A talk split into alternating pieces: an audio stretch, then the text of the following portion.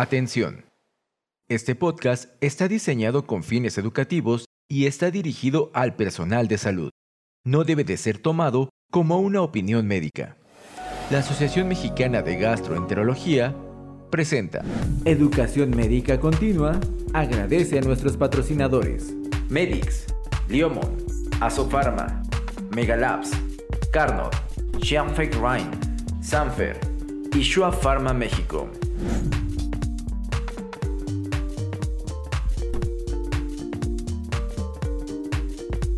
Gastroperlas AMG, conducido por el doctor Jorge Roldán.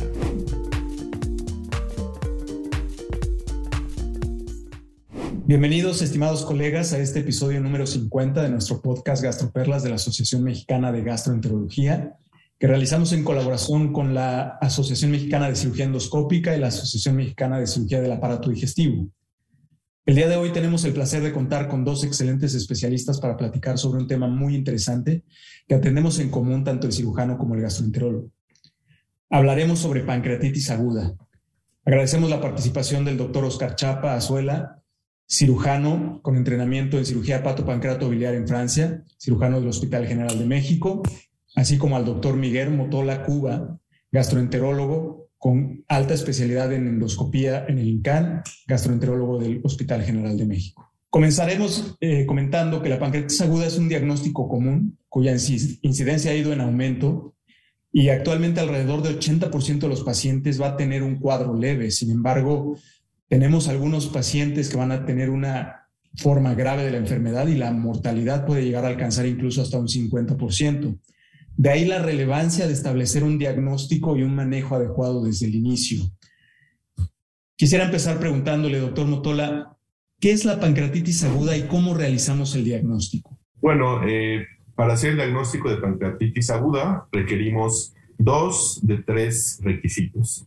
Un requisito es la elevación de amilasa lipasa más de tres veces de lo normal, del límite normal superior y también eh, el dolor abdominal, ¿no? El dolor abdominal debe ser un dolor en epigastrio, transitivo, sumamente intenso. Y también eh, existe otro requisito que es cambios eh, que hace el páncreas a nivel de algún estudio de imagen, que puede ser tomografía o ultrasonido. Entonces, si juntamos dos de estos tres criterios, hacemos diagnóstico de pancreatitis. Sin embargo, la gran mayoría de los pacientes van a acudir a un hospital por el dolor. Entonces, más del 99% de los pacientes va a tener dolor, ¿no? Más cualquiera de esos dos eh, otros requisitos. Entonces, que nos debe de quedar claro es que con que cumpla dos de esos tres requisitos, el diagnóstico se establece. Doctor Chapa, ¿cuáles son los factores que dan origen más comúnmente a un cuadro de pancreatitis aguda? Es decir, ¿cuáles son las etiologías más comunes? Gracias, Jorge, por la invitación y gracias por la pregunta. Bien, entiéndase como factores, eh, factores etiológicos, es decir, el, factor que puede estar desencadenando la pancreatitis, que por definición es una enfermedad muy compleja, con un curso muy variable y de muy difícil predecir si el paciente va a ir, como tú dices, a ese 80% de pancreatitis leve o se va a perfilar a ese 20% de pancreatitis grave. Es un punto muy importante en el manejo de estos pacientes. En general, la epidemiología puede variar de país a país, pero se acepta que las dos principales causas de pancreatitis eh, aguda eh, en la mujer es la litiasis vesicular o la enfermedad litiásica de los conductos biliares y en el hombre el consumo excesivo de alcohol. Esas dos causas en general se considera que, que abarcan el 70 o el 80% de las pancreatitis agudas. Sin embargo, hay otras causas un poco menos frecuentes que se van a clasificar, por ejemplo, en etiología metabólica, que básicamente se refiere a la elevación de los triglicéridos a, a un nivel por arriba de 1000 miligramos por decilitro, o bien alteraciones del calcio, como en el caso de los pacientes con hiperparatiroidismo que van a cursar con hipercalcemia, y esto va a ser un factor etiológico y fisiopatológico para producir, eh, para producir pancreatitis aguda. Hay otras causas mucho menos comunes, pero no, no menos importantes, como por ejemplo el consumo de algunos medicamentos. Se mencionan más de 500 medicamentos que pueden estar en relación a un cuadro de pancreatitis aguda. Sin embargo, solamente en 30 de ellos se ha demostrado una relación directa con la pancreatitis aguda. Hay también eh, causas eh, genéticas, ¿no? Por ejemplo, algunas eh, alteraciones genéticas que van a causar esa pancreatitis hereditaria. Hay pancreatitis autoinmunes, ¿no? Que, que están íntimamente relacionadas a IgG4. Hay pancreatitis que se llaman iatrógenas, es decir, que se van a producir después de un procedimiento médico, específicamente la eh, colangiopancreatografía retrógrada endoscópica o incluso algunas cirugías abdominales que someten a un proceso de isquemia del tejido pancreático y puede provocar una pancreatitis postoperatoria. Otras causas pueden ser, en el caso de los niños, la pancreatitis aguda postraumática, ¿no? Y bueno, básicamente eso podría abarcar el 100% de las, de las causas y un pequeño porcentaje que se va a considerar como pancreatitis idiopática, que van a ser aquellos pacientes en los que no es posible determinar alguna de las causas que ya mencioné y que habrán que ser sometidos a investigaciones un poco más profundas para determinar las causas. Quisiera yo agregar que esta, este origen multifactorial de la pancreatitis aguda es justamente lo que nos hace determinar que tengamos muy claro cuál es eh, nuestro abordaje de diagnóstico que vamos a hacer para los pacientes. Doctor Chapa, ¿cómo vamos a diferenciar entre un cuadro de pancreatitis aguda leve de un cuadro severo? Bien, eh, muy bien. Como dijo el doctor Motola, eh, prácticamente todos los pacientes van a consultar, sobre todo a, un consulto, a una consulta de urgencias, por dolor abdominal. Y ahí tendremos que establecer el protocolo diagnóstico de un paciente con dolor abdominal, que en la mayoría de los casos va a incluir un ultrasonido abdominal, que en el caso de la sospecha de una pancreatitis aguda de origen biliar, pues es el estudio de elección de, de primera opción para estos pacientes. ¿Por qué? Porque si bien no es el estudio ideal para visualizar el páncreas, sí es el estudio ideal para visualizar la vesícula y los conductos biliares, nos pueden dar una muy buena idea de, de, si la etiología es biliar. El resto de las etiologías se va a poder obtener a través del interrogatorio, de una muy buena historia clínica para determinar si el paciente tiene alguno de los factores etiológicos o de riesgo que mencioné anteriormente.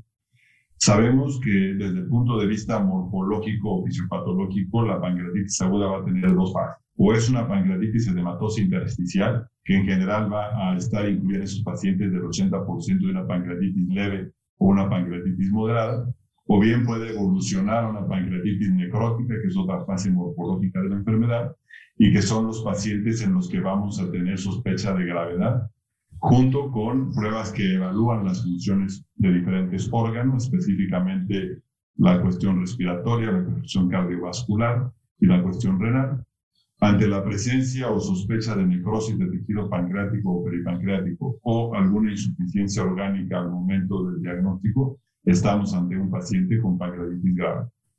Entonces, aquellos pacientes que no tengan problemas locales o que no desarrollen insuficiencia orgánica, podemos considerar que tienen una pancreatitis leve y aquellos pacientes que tengan una alteración local de la, del páncreas o bien un dato de insuficiencia orgánica, los vamos a catalogar como una pancreatitis grave. Sin olvidar que un paciente de pancreatitis leve puede evolucionar en las siguientes horas y pasar a una pancreatitis grave. Si el hecho de que tenga una pancreatitis leve en ese momento no quiere decir que así se va a quedar toda la evolución del padecimiento. Es importante que reclasifiquemos al paciente y que lo estemos reevaluando. Doctor Motola, ¿en qué consiste el tratamiento inicial de la pancreatitis aguda y qué impacto va a tener en la evolución del cuadro?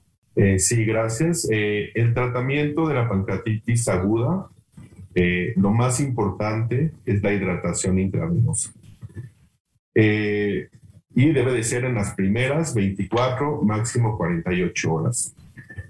en las guías, estudios, metaanálisis, se ha visto que si se mantiene una hidratación entre 5 y 10 mililitros kilogramo hora, eh, a los pacientes eh, en las primeras 24, 48 horas, se ha visto que esta, eh, digamos, hidratación intravenosa de alguna forma sí puede impactar mucho en el curso de la enfermedad, es decir, evitar que estos pacientes hagan complicaciones, principalmente infecciosas, puede impactar en la mortalidad también.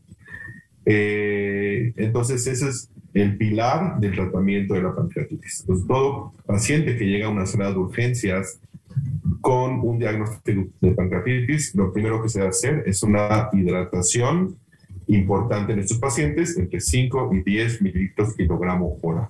Ahora, por supuesto que debemos de tener cuidado en pacientes eh, con, eh, que tienen falla cardíaca, que tienen falla renal, pacientes adultos mayores, eh, tomarlo con más cautela y nos vamos a basar principalmente en presión arterial, frecuencia cardíaca, hematocrito, que eso nos va a decir cómo, si el paciente se está hidratando adecuadamente. También, por supuesto, eh, si el paciente tiene una mejoría en, su orina, en la cantidad de orina, también nos está diciendo que estamos hidratando adecuadamente al paciente. Pero si tenemos pacientes jóvenes sin ninguna comorbilidad, podemos tener, eh, hacer esta hidratación intravenosa que podría cambiar mucho el curso de la enfermedad. Creo esto en lo que hace un poco de énfasis en las guías clínicas más recientes sobre el tratamiento por metas. Y claro, haciendo un énfasis importante en lo que es la hidratación intravenosa. Eh, mencionaba, doctor Chapa, hace un momento sobre en el curso de la enfermedad de la pancreatitis, que vamos a tener dos tipos eh, de pancreatitis, la pancreatitis edematosa intersticial y la pancreatitis necrótica. Sabemos que alrededor de un 20% de los pacientes eh, con necrosis pancreática van a desarrollar una infección sin embargo, el resto de pacientes aún con necrosis no desarrollan infección. ¿Qué nos puede comentar del uso de antibióticos en el caso de la pancreatitis? Como muchas otras cosas en la pancreatitis, eh, eh, el tema de la necrosis también es un tema muy caprichoso. Tenemos básicamente cuatro escenarios en la historia natural de la necrosis pancreática.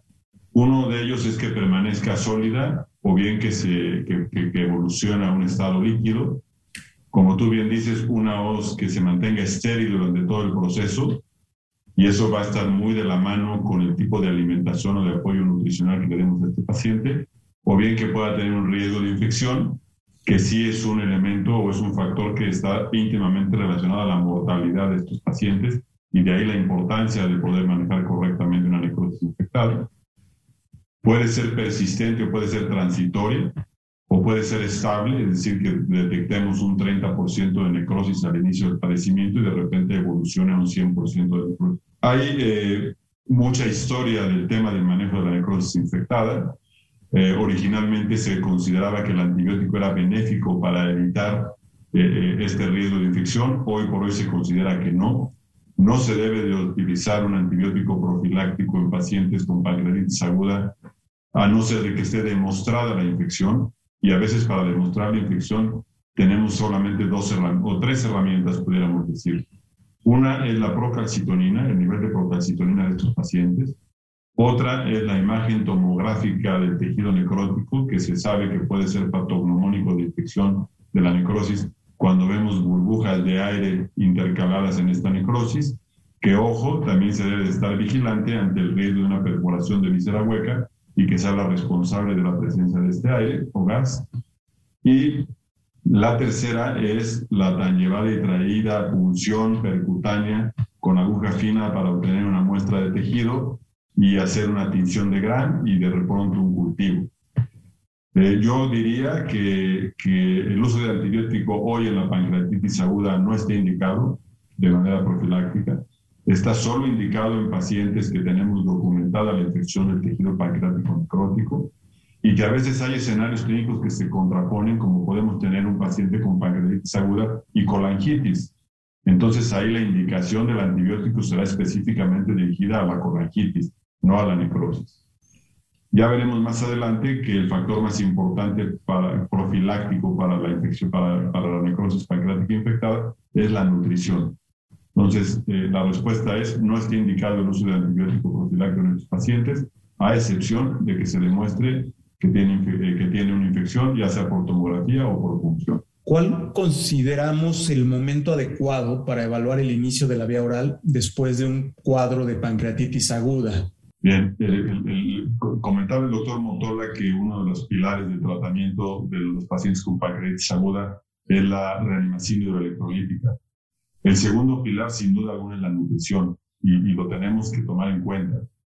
Eh, la mayor parte de los pacientes con cuadros leves van a poder iniciar la vía oral incluso a las 24 horas de iniciar el cuadro. Eh, y en general se comenta, y, y, es nuestra experiencia clínica en el Hospital General, cuando el paciente eh, refiere que el dolor desapareció, que no refiere náusea y vómito, y que nosotros en exploración física demostramos la presencia de un peristaltismo casi normal, es el momento de iniciar una dieta por vía oral en estos pacientes. Si el paciente tiene cuadro de vómito o persiste con dolor abdominal o persiste con un hígado, en ese momento tendríamos que esperar un máximo de 72 horas para reiniciar la dieta por vía oral.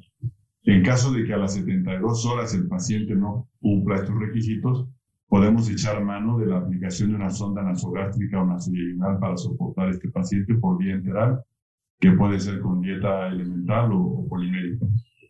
Y solamente en aquellos casos en los que demostremos que, que hay total intolerancia al uso de la vía enteral, se considerará entonces el uso de la vía parenteral.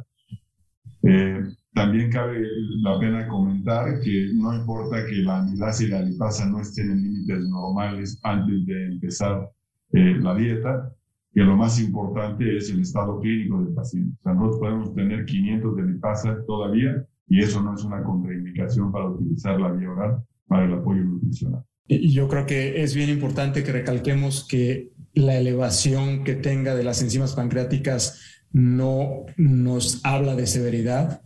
Y además, incluso hay, hay muchos estudios recientes que nos comentan que ya ni siquiera es necesario repetirlo en el curso de la hospitalización si ya tenemos el diagnóstico.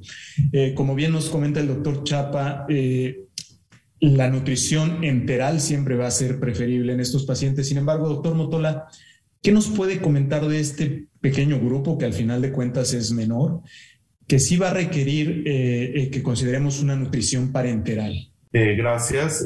la, se ha visto que se han comparado pacientes a los cuales se les da nutrición enteral contra parenteral. Y lo que se ha visto es que los pacientes con nutrición parenteral pueden llegar a tener un peor desenlace, ¿no? Pueden llegar a tener más infecciones, eh, infecciones eh, más que nada a nivel de la necrosis pancreática, eh, mayor tasa de disfunción multiorgánica. Pero bueno, entonces lo que nos mencionan las guías, los expertos, más que nada es iniciar, como dice el doctor Chapa, lo antes posible la nutrición enteral.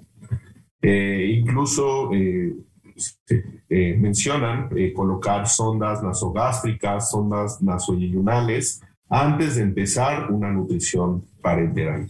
Al menos que realmente el paciente esté con un hilio muy importante, con mucha distensión abdominal, bueno, ahí tal vez sí necesitamos darle nutrición parenteral y irlo valorando horas por horas eh, para poder iniciar una nutrición este, enterar lo antes posible.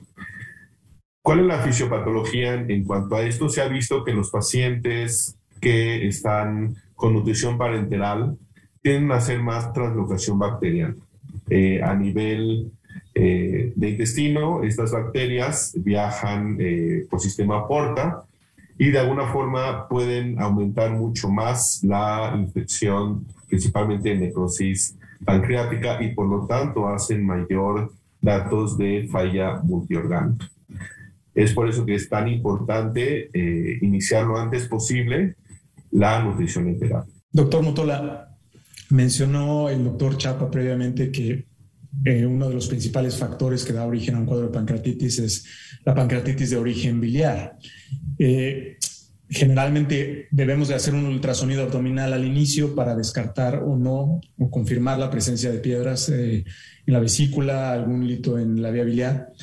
¿Qué nos puede comentar sobre el uso de la resonancia y el ultrasonido endoscópico para este tipo de pacientes? Si nosotros sospechamos que el paciente tiene colodocolitiasis, que de hecho hay, hay, hay ciertos criterios que nos dicen eh, que hay alta probabilidad de que tiene el paciente coledocolitiasis eh, y además el paciente tiene colangitis, estos pacientes deben ir directo a CEPRE, ¿no? Porque lo único eh, que hacemos es dejarlo evolucionar a peor. Entonces, si tiene colangitis y bueno, seguramente tiene coledocolitiasis, hay que eh, hacerle sepia. Ahora, están los casos en donde no nos queda claro si tiene o no coledocolitiasis. Entonces, estos casos, eh, idealmente hay que hacerles colangioresonancia magnética o puede ser ultrasonido endoscópico. han habido muchos estudios que comparan ambos estudios y se ha visto que el ultrasonido endoscópico, más que nada en manos expertas, porque acordémonos que el ultrasonido endoscópico es muy operador dependiente, si lo hacemos en manos expertas, se ha visto que eh, tiene mucho mayor, bueno, no mucho más, pero un poco más de mayor sensibilidad y especificidad para diagnóstico de coledocolitiasis. ¿Por qué? Porque se pueden detectar litos más pequeños, menos de 2 milímetros, cosa que a veces la resonancia no nos lo dice. Por supuesto que va a depender lo que tengamos cada quien en los hospitales, ¿no? Entonces, si, si no hay un ultrasonido endoscópico, que en muchos hospitales no lo hay, la resonancia magnética es un excelente estudio. Entonces, eh, siempre considerar en un paciente más que nada que no está mejorando, no evoluciona bien, eh, está teniendo mayor datos de respuesta inflamatoria sistémica y además tiene datos de una pleocolitiasis, pues hay que evidenciarlo con una resonancia y posteriormente hacer una serie. Ahora, otra cosa en cuanto a pancreatitis biliar que, que sería importante mencionar. Eh, la ALT o la TGP en las pruebas de función hepática eh, tiene un valor predictivo positivo muy elevado, hasta del 95-97% para diagnóstico de pancreatitis biliar. Entonces, si tenemos un paciente que tiene elevación de la ALT o la TGP eh, en sus pruebas de función hepática, es muy probable que tenga pancreatitis biliar. Entonces, es también eh, para que nos oriente hacia dónde va eh, el caso, porque a veces tiene triglicéridos normales, calcio normal, este, no tomo alcohol, ¿no? Entonces, para ir, buscando cosas, y bueno, si tiene una elevación más de 150 a 200, hay que sospechar pancreatitis biliar y eh, si el paciente no está mejorando, tiene datos de colangitis, ya dependerá si le hacemos CEPRE o le hacemos un estudio previo a hacer ultrasonoscópico o resonancia magnética. De acuerdo. Creo que aquí es importante también que mencionemos que muchas veces estos pacientes que tienen y cursan con un cuadro de pancreatitis biliar, en muchas ocasiones el lito que fue el causante del cuadro de pancreatitis ya no va a estar presente después de las 24 o 48 horas. La posibilidad de que el lito se encuentre en la vía biliar disminuye a 30% aproximadamente a las 24 horas y a menos del 10% a las 48 horas. Entonces, esto nos llevará al siguiente punto de ya sabemos que si el hito pasó, pero fue la causa, tenemos que darle tratamiento al origen. Doctor Chapa, ¿en qué momento debemos indicar tratamiento quirúrgico en el caso de la pancreatitis biliar leve para extirpar la vesícula? Bien, eh, esto está más o menos estudiado en pacientes con pancreatitis leve y que el cuadro remitió. La colecistectomía debe de ser realizada en el mismo internamiento ya que se sabe que si yo doy de alta a este paciente para una cirugía diferida de vesícula, el riesgo que tiene ese paciente de hacer un cuadro nuevamente de pancreatitis en los siguientes dos meses es casi del 10%, sin tomar en cuenta que el paciente puede regresar a urgencias, si no con pancreatitis y con un cuadro de colecistitis. Esa es una de las razones por las cuales en los pacientes con pancreatitis biliar leve debe de hacerse la colecistectomía eh, internamiento. También hay estudios que han seguido a estos pacientes durante cinco años que por alguna razón no les hicieron colestectomía y se ha visto que el riesgo de que haya una pancreatitis biliar recurrente es hasta el 25%. La discusión viene ya cuando la pancreatitis fue moderada o fue grave, entonces eh, se menciona que hay que hacer una colestectomía de intervalo para esperar a que el paciente mejore sus condiciones, y el plazo que se propone son seis semanas y después de seis semanas evaluar si existen complicaciones locales de la pancreatitis, específicamente eh, pseudoquistes, para que en un momento dado pueda hacerse al mismo tiempo el tratamiento de esta conexión o pseudoquiste con la colecistectomía. Que la pancreatitis grave eh, no es lo mismo que sea una pancreatitis grave por complicaciones locales de la pancreatitis, como es la necrosis infectada, la necrosis encapsulada o el pseudoquiste, a que se haya catalogado como pancreatitis grave solo por insuficiencia orgánica persistente, es decir, más de 48 horas.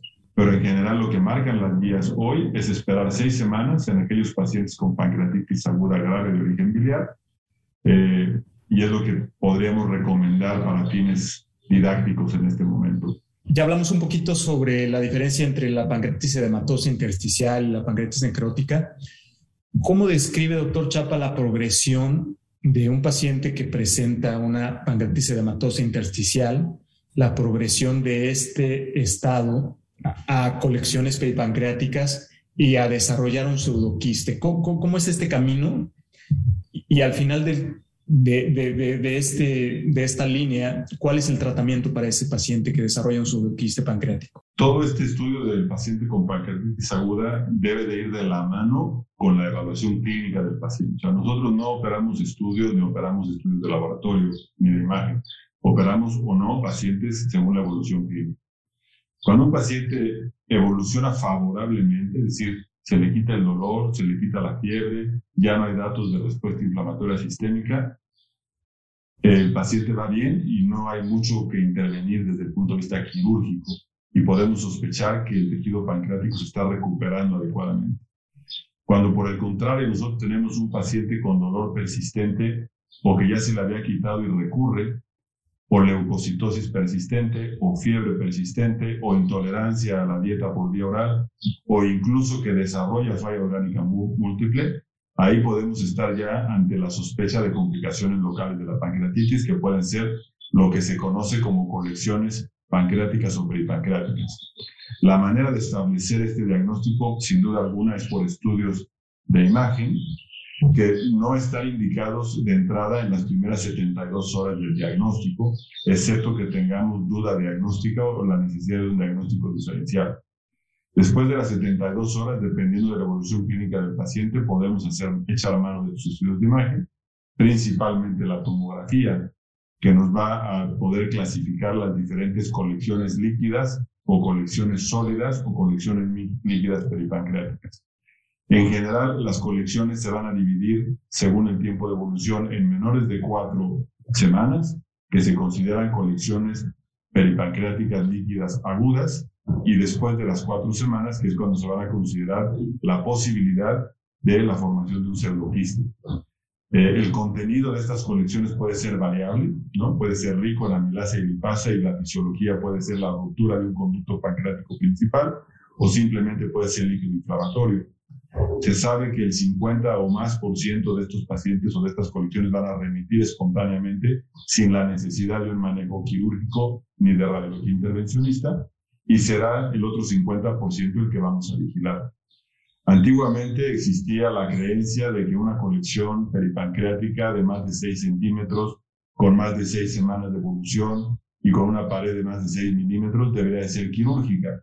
Hoy por hoy ese criterio está totalmente desechado porque se ha visto que la posibilidad de que se compliquen estas colecciones es prácticamente de cero y en cambio la posibilidad de que desaparezcan espontáneamente es prácticamente del 100%.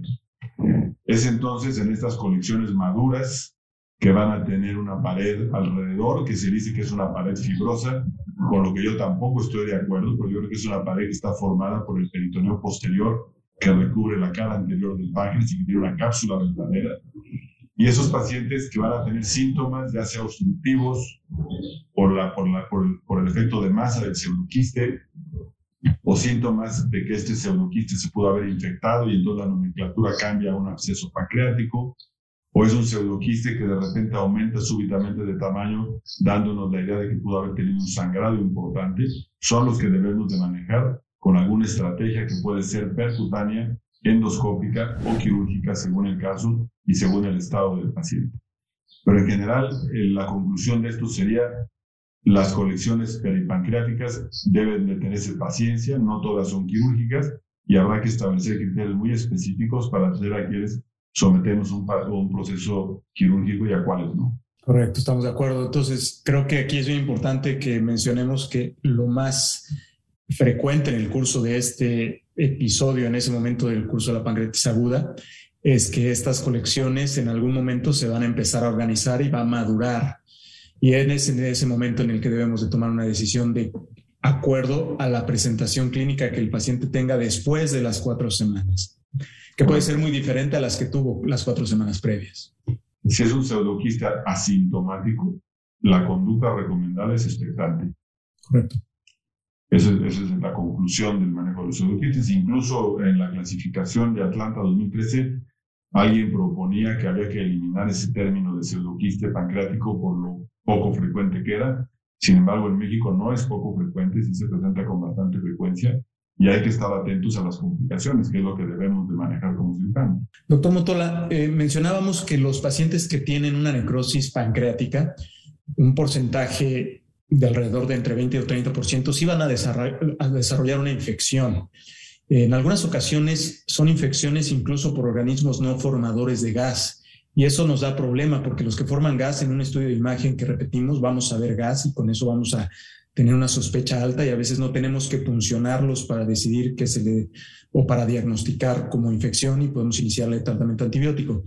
Pero en los que no tenemos claro eso, pero sí tenemos una alta sospecha, eh, eh, ¿cuál sería la indicación de realizar una aspiración por aguja fina con la intención de tener el diagnóstico certero de necrosis infectada? La aspiración por aguja fina eh, se podría realizar eh, lo único es que algunas sociedades, eh, incluso europeas, mencionan que pueden, pueden haber muchos, incluso falsos positivos o falsos negativos. Ese es el problema, ¿no? De que si la necrosis está o no está infectada. Eh, por supuesto que si el paciente continúa con mucha fiebre, este, nosotros estamos sospechando, por ejemplo, como mencionó el doctor Chapa, la proteína C reactiva es un, es un marcador importante, más de 90 o dicen hasta el corte de más de 190. Eh, es un predictor importante para eh, infección eh, de la necrosis, perdón. Entonces, todo va a depender de cada paciente. Hay que individualizar, así como dice el doctor Chapa, no vemos laboratorios, vemos pacientes y, bueno, si vemos que el paciente está con fiebre, está con proteína C elevada, tal vez no podemos hacer esta biopsia por aspiración de aguja que de igual forma el cultivo va a tardar en crecer, ¿no? Y, el paciente va a ir evolucionando hacia, con un mal desenlace. Entonces, tal vez en esos pacientes, pues sí, tal vez iniciar un antibiótico empírico eh, para ver si realmente está o no eh, está infectado esto. La cuestión de la, del el aire a nivel de la necrosis que se puede ver en la tomografía, eso, pues sí, podría ser patognomónico de una infección, pero como menciona el doctor Roldán, a veces son eh, bacterias que no producen gas, entonces no porque no tiene aire, no quiere decir que no esté infectada. Entonces, yo creo que tiene mucho que ver eh, la evolución del paciente, la proteína C reactiva, si tiene fiebre, aunque bueno, la fiebre también te la puede dar una pancreatitis, te la puede dar una neumonía adquirida en el hospital, ¿no? Entonces hay que ver eh, con hemocultivos, con radiografía de tórax, con urocultivos, etcétera, a ver si hay algún otro foco infeccioso que le esté causando esto. Eh, entonces, la, la aspiración por aguja fina, pues bueno, sí, idealmente sería un buen estudio, sin embargo, como les menciono, hay muchos falsos negativos, incluso falsos positivos, que no necesariamente nos dice que tiene o no eh, infección el paciente. Correcto, de acuerdo.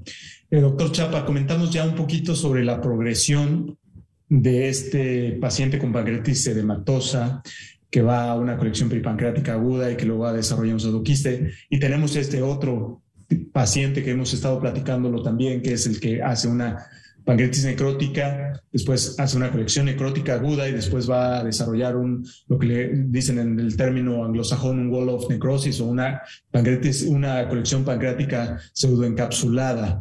Estos pacientes, ¿cómo se van a tratar a diferencia de los pacientes que hacen un pseudoquiste? Como bien señalas, la, necrosis puede evolucionar dentro de las primeras cuatro semanas como una necrosis, colección necrótica aguda, y después de cuatro semanas se puede convertir en una necrosis pancreática encapsulada. Es requisito que hayan pasado cuatro semanas y esta necrosis pancreática encapsulada puede estar infectada o no. Es decir, eso hay que señalarlo importantemente. El hecho de que sea una necrosis encapsulada no necesariamente nos dice que está infectada. Puede ser, eh, generalmente está en tejido peripancreático, va a tener una densidad heterogénea en la tomografía, puede tener incluso un nivel hidroaéreo dentro de esta conexión y a, a, diferencia de la necrosis aguda, sí va a tener una pared bien definida y es lo que le da el nombre de Wall of Necrosis. El manejo de esta necrosis puede ser básicamente por tres vías.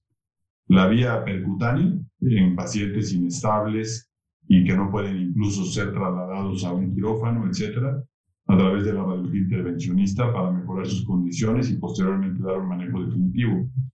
Puede ser endoscópica, que tiene sus ventajas y sus desventajas, o puede ser eh, quirúrgica, por vía ya sea de mínima invasión o vía abierta.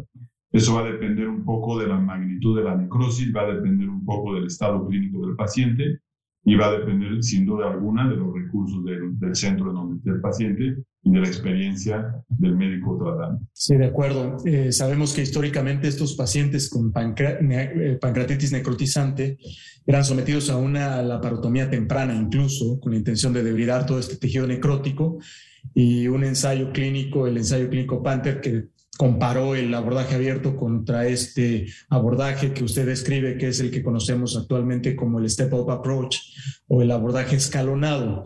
Eh, ¿Nos puede comentar eh, cómo es que describe el Step-Up Approach eh, el, uso de estas técnicas de mínima invasión ¿Y en qué pacientes vamos a llegar a requerir una cirugía? El Step Up Approach fue descrito por el grupo holandés más o menos hace 12 años. En 2010 sacó un artículo que se basó en el, seguimiento de 88 pacientes con pancreatitis aguda grave que presentaban evidencia de necrosis pancreática infectada.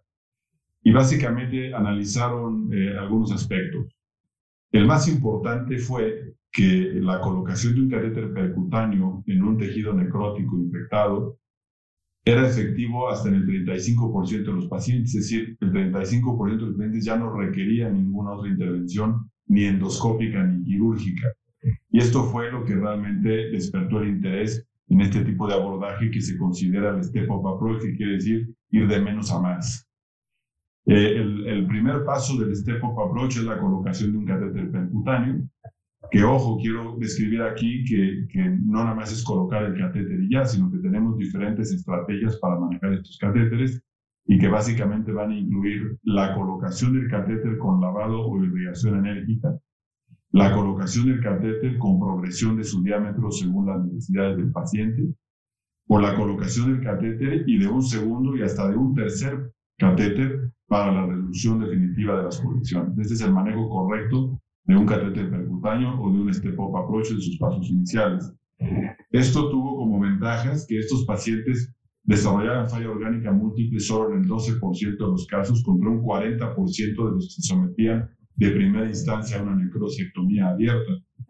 Evidentemente, los pacientes con necrosectomía abierta tenían mucho más riesgo de hernias postincisionales que aquellos que se dirigían nada más con drenaje percutáneo.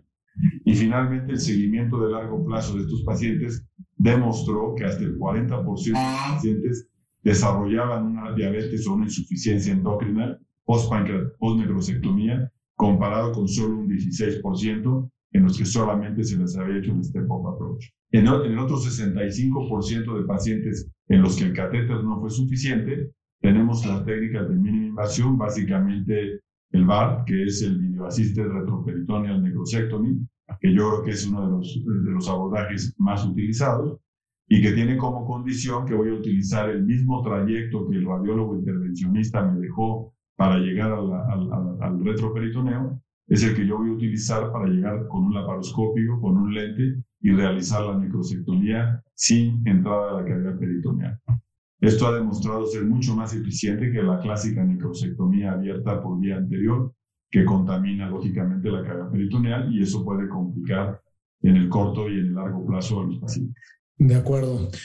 Doctor Motola, ¿qué nos puede comentar sobre justamente una parte de este, del tratamiento de mínima invasión para estos pacientes es el tratamiento endoscópico? ¿Qué nos puede comentar sobre el tratamiento que se hace para el manejo de la necrosis pancreática de manera endoscópica? El tratamiento endoscópico eh, se hace mediante hacer, digamos, fístulas, ¿no? Que va del estómago hacia el quiste o hacia donde está la colección, que hay necrosis.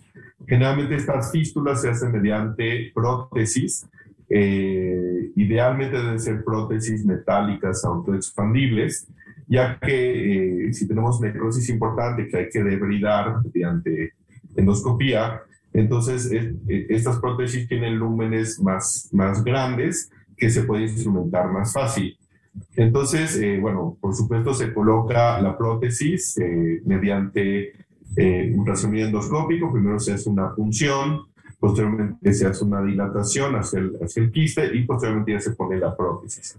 Y así se puede hacer debridaciones mediante eh, endoscopía. También eh, muchos eh, colegas lo, que realizan es colocar una sonda que va de la nariz al quiste para hacer lavados continuos. Y eso se ha visto que mejora bastante para poder debridar bien la necrosis. Eh, esto no se hace en todos los centros, eso se hace en centros sumamente especializados, ¿de acuerdo? Bueno, a los pacientes les va bastante bien, lo único es que estos pacientes requieren intervenciones eh, un poco más frecuentes, ¿no? por ejemplo, a comparación de la cirugía. Sin embargo, eh, si es que se hace en un centro especializado, sí se ha visto que de alguna forma tiene menor estancia intrahospitalaria, este, tal vez menor tasa de complicaciones, eh, contra cirugía. Sin embargo, pues bueno, todo depende del, de la experiencia del centro y, por supuesto, del endoscopista. Eh, ¿Se consideran en, la actualidad similares en cuanto a resultados? Es una es un drenaje interno y la otra es un drenaje externo que eventualmente es una vía que, como comentaba el doctor Chapa, nos sirve para hacer una debridación retroperitoneal a través del trayecto que nos dejaron los catéteres.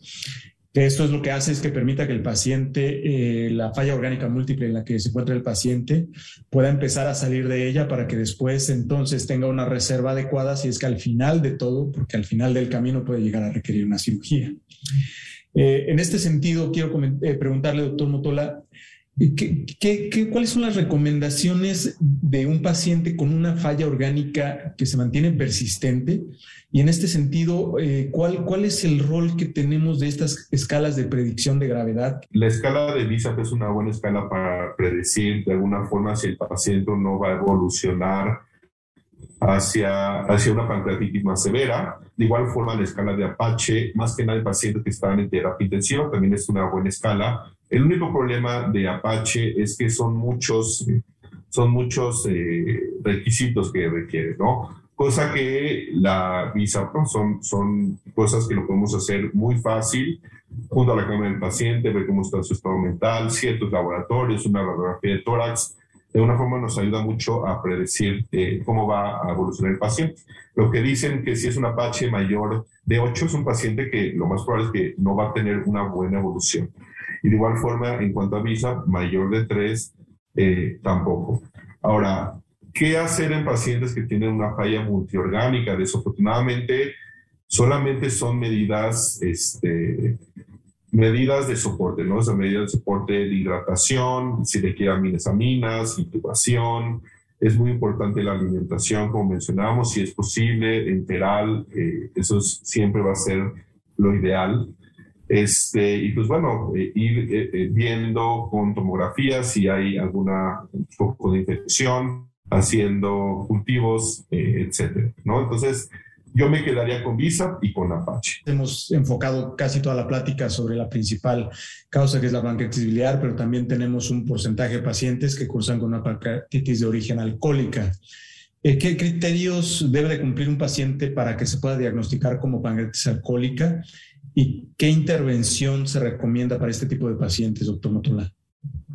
Más que nada, los pacientes deben de tener una historia importante de haber ingerido alcohol. Sin embargo, muchos de los pacientes que vemos son pacientes con antecedentes de alcoholismo de larga evolución, este, que eh, tienen eh, ingesta de alcohol más de 150 gramos por día, casi diario, cada tercer día, que por supuesto tienen problemas eh, sociales, económicos por la misma adicción. Eh, entonces, lo que se recomienda, y lo recomiendan las guías de igual forma, es que siempre hay que tener una intervención importante a estos pacientes. Eh, desde que está hospitalizado, eh, incluso si es posible que un especialista en adicciones empiece a asesorar al paciente, sería ideal y de, igual forma al regresar al paciente mandarlo a, un centro especializado de adicciones, de, alcoholismo, alcohólicos anónimos, eh, etcétera. Todo eso funciona para el paciente. Nosotros hemos visto en la consulta muchos pacientes con pancreatitis aguda por alcohol que, bueno, se la pasaron tres semanas en el hospital, tal vez en terapia intensiva, eh, y los vemos a los cuatro meses en la consulta y, nos, y ellos nos dicen que están nuevamente tomando alcohol. Entonces, eh, es muy importante eh, tratar esta parte de la adicción porque lo único que vamos a hacer es que estos pacientes tengan pancreatitis crónica, ¿no? Si siguen teniendo tanta ingesta y cuadros agudos de pancreatitis por alto. Perfecto, doctor Motola. Pues es un tema definitivamente bastante extenso. Tratamos de tocar los puntos más interesantes en cuanto al diagnóstico y el tratamiento. Eh, quisiera yo concluir eh, pidiéndoles por favor a cada uno de ustedes que nos regale sus dos perlas eh, para hacia el auditorio. ¿Podemos empezar con usted, doctor Motola? Claro que sí. Eh, pues bueno, la pancreatitis aguda eh, ya la decidimos, debe de haber eh, signo clínico de dolor, alteraciones a nivel del páncreas en tomografía, ultrasonido y elevación de amilasa y lipasa. En hipertrigliceridemia, si tenemos pacientes con triglicéridos más de 3.000, incluso hemos visto hasta de 5.000, muchos autores recomiendan iniciar bombas de infusión de insulina que ayuda bastante a bajar esos triglicéridos. También anticoagular, anticoagular a esos pacientes con heparinas eh, como la enoxaparina y una hidratación intensa y por supuesto darle los medicamentos como los, eh, los fibratos, ¿no? que eso va a ayudar mucho a estos pacientes. Si tenemos pancreatitis eh, autoinmune, pues bueno, el tratamiento va a ser la prednisona, se da durante un mes y después se va desescalando los esteroides. La hidratación, como bien mencioné, de 5 a 10 mililitros kilo hora en las primeras 24 48 horas, solución Harman o lactato. Eh, por supuesto, eh, dar medicamentos para el dolor y pues bueno, eh, todo dependiendo de la evolución del paciente, qué es lo que vamos a hacer, si requiere algún tratamiento endoscópico, algún tratamiento quirúrgico, eh, si requiere antibióticos, según los hallazgos de tomografía o incluso de la biopsia por aspiración fina con cultivo. Perfecto. Eh, doctor Chapa, ¿nos puede regalar sus perlas a manera de conclusión? No, porque muchas gracias. Básicamente son tres simples. Primero, vemos que la pancreatitis aguda puede ser prevenible si prevenimos el alcoholismo, si prevenimos eh, el, tratamiento oportuno de la diabetes vesicular y el tema del metabólico, ¿no? Entonces, sí, hacer énfasis en que si detectamos pacientes con estos factores de riesgo, pues tratar de actuar en el terreno de la prevención y no de la curación. La segunda es que las primeras 48 horas del manejo de un paciente con pancreatitis aguda en un servicio de urgencias hacen la diferencia en la mortalidad.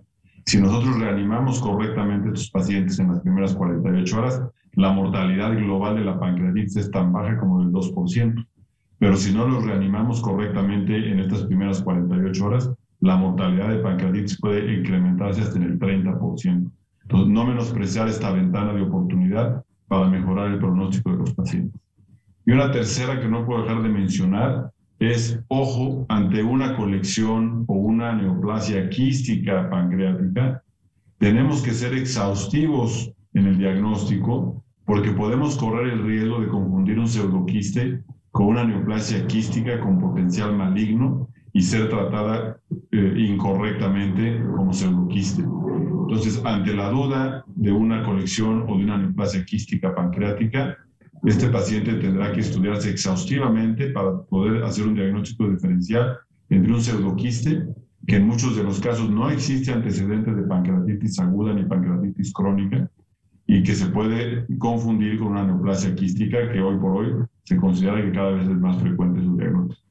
Esas serían mis tres recomendaciones importantes, Jorge, y muchas gracias por habernos invitado a participar en esta interesante entrevista. Pues muchísimas gracias y gracias nuevamente a ustedes por haber aceptado participar con nosotros. Muchas gracias a la asociación, al doctor Chapa y al doctor Roldán por la invitación. Esto fue Gastroperlas AMG. Los esperamos en la próxima emisión.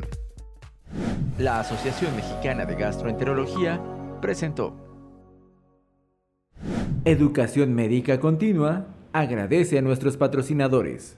Medix, Liomon, Asofarma, Megalabs, Carnot, Xianfeng Rhine, Sanfer y Shua Pharma México. Atención.